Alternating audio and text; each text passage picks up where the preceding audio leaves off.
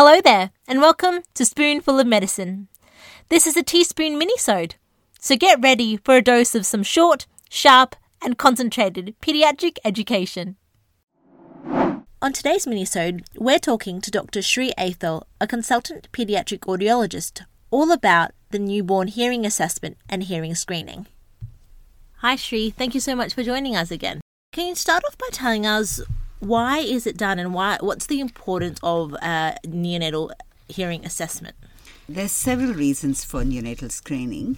The main reason is that it's the most common congenital condition, um, which it's about 30 times more than any other congenital conditions.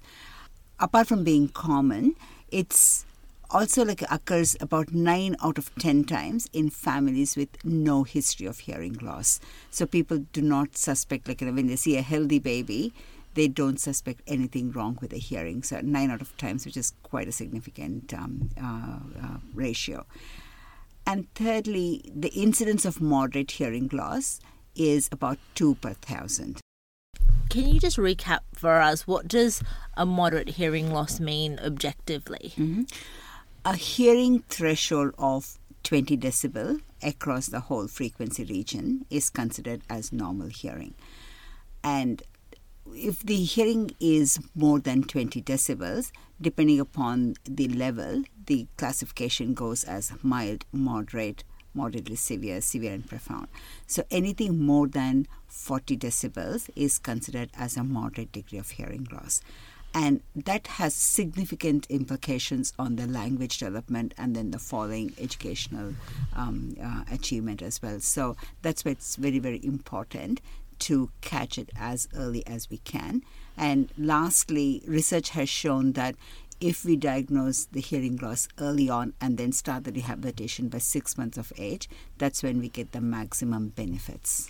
That's quite that's quite interesting to know um, and understand the depth of why it's so important for a baby to be screened.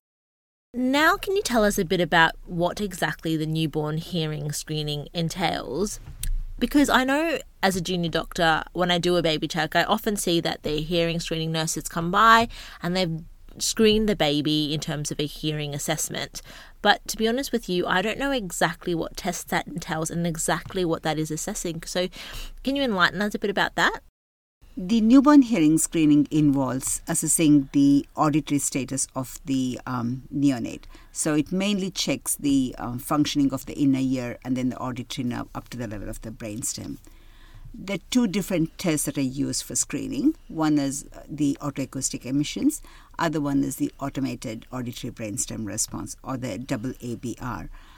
The double ABR is preferred one mainly because it checks the whole of the auditory system rather than up to the inner ear which is what the uh, otoacoustic emissions does it depends upon the local Safina guidelines. In Queensland, we are using the uh, uh, double ABR, which is used quite often in most of the places within Australia. I know in terms of um, hearing screening, I've heard this sort of th- 136 rule or 136 concept. Can you tell us a, um, a, a bit about that? Yeah, that's the international guidelines, the 136 rule. That is, the screening, the hearing screening needs to be completed by one month of age. The diagnostic assessment needs to be completed by three months of age, and then the habilitation process should have commenced by six months of age. As I referred to earlier, the best outcomes are when the hearing loss is identified by three months and then the rehabilitation has begun by six months of age. There's so much of auditory development that goes on in the first few months of life, and that's why we need that to capture that, and that's why the 136 guidelines have been adopted. So, catch it quickly, catch it efficiently, and start working on helping the child. Exactly. We now know what the hearing screening is, but what happens when once the screen is completed? And indeed kind of in what time frame does the screen need to happen? Usually screening is done after a minimum of six hours after birth. Usually it's done just before the baby is discharged so that it gives time for the amniotic fluid in the middle ear to resolve or the vernix in the ear canal to resolve. Sometimes if you uh, do the screening on the day two you get better results than, day one because of the amniotic fluid and the vernix uh, in their uh, ears. So, if the baby does not pass the first screen in one or both years, then the nurse does the second screen, usually after 12 hours apart. But again, that depends upon the local guidelines. And if the baby does not pass the second screen in one or two years, then they're referred for diagnostic assessment because we need to know whether there's a permanent hearing loss or whether it's a transient hearing loss and what's going on with their ears. Okay. And so you did mention just now that if a baby doesn't pass the initial screen, it is repeated in about 12 hours.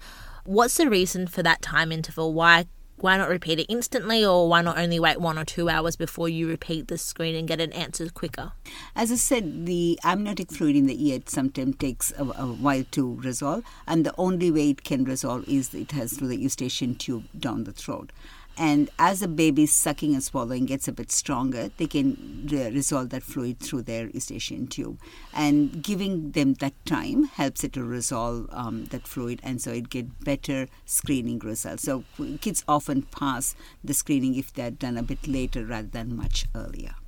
And now for those kids who don't pass their hearing screen and then they're referred in to your audiology clinics, what kind of does the pathway or journey look like for them from there? Depending upon the local guidelines, the bilateral refers are given priority. They're seen as early as they can, and here um, we see them within two weeks. Or if there's a unilateral refer, we see them within six weeks. But again, it depends upon the local guidelines. When they come for diagnostic assessment, we test the whole of the auditory system. Screening checks mainly the high frequencies um, it doesn't check the mid to the low frequencies. But then when come for diagnostic assessment, we check the whole frequency region from low, mid, and the high frequencies. And the neonatal ear is a very immature ear, so it behaves very differently. So we check each part of the ear with different tests. We check the middle ear through tympanometry. Then we check the inner ear function through otoacoustic emission, and then we check the auditory nerve function using the uh, auditory brainstem response. And then we collate all the results, and then that tells us if there's a problem and um, if, the, if there's a hearing loss, what the nature of the problem is, whether it's a conductive or the middle ear problem, or is it a permanent inner ear problem, or is it a neural problem. And following on from there, once you've diagnosed the child or you suspect that you've narrowed down where the pathology may lie, what happens from there? How are they referred on, and what sort of intervention is thought about, considered, or started? If the infant has normal hearing in both ears, and if there are no high risk factors for hearing loss, such as family history or Torch complex or craniofacial anomalies, then we discharge the infant. If there's a hearing, if there's hearing is normal and if there are risk factors, then we follow them at a later age, depending upon the local guidelines. With us, we uh, see them between 9 and 12 months of age and again at three and a half years, so that we capture if there's any delayed onset of hearing loss. If the hearing loss is transient, which is due to the amniotic fluid or the uh, the vernix in the ear, we follow them again at three months of age, and again that depends upon the local guidelines. It's mainly wait, watch, and see.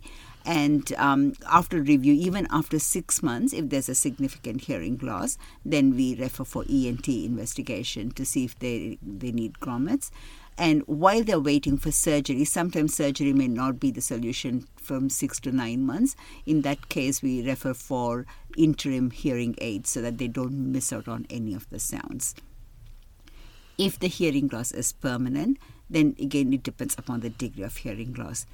With irrespective of the degree of loss, first they have to try hearing aids for a period of uh, time and if it's a severe to profound hearing loss, then they move on to go for uh, cochlear implants.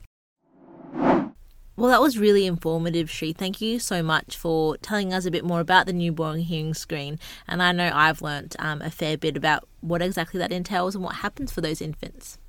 Thank you for the opportunity, Nimisha.